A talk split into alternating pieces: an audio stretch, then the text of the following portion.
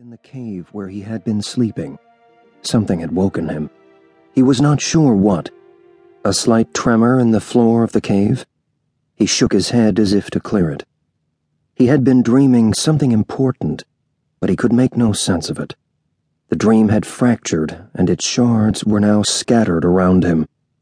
He could only feel pieces of it, but they drew him closer to the very heart of a secret, a secret deep within his soul.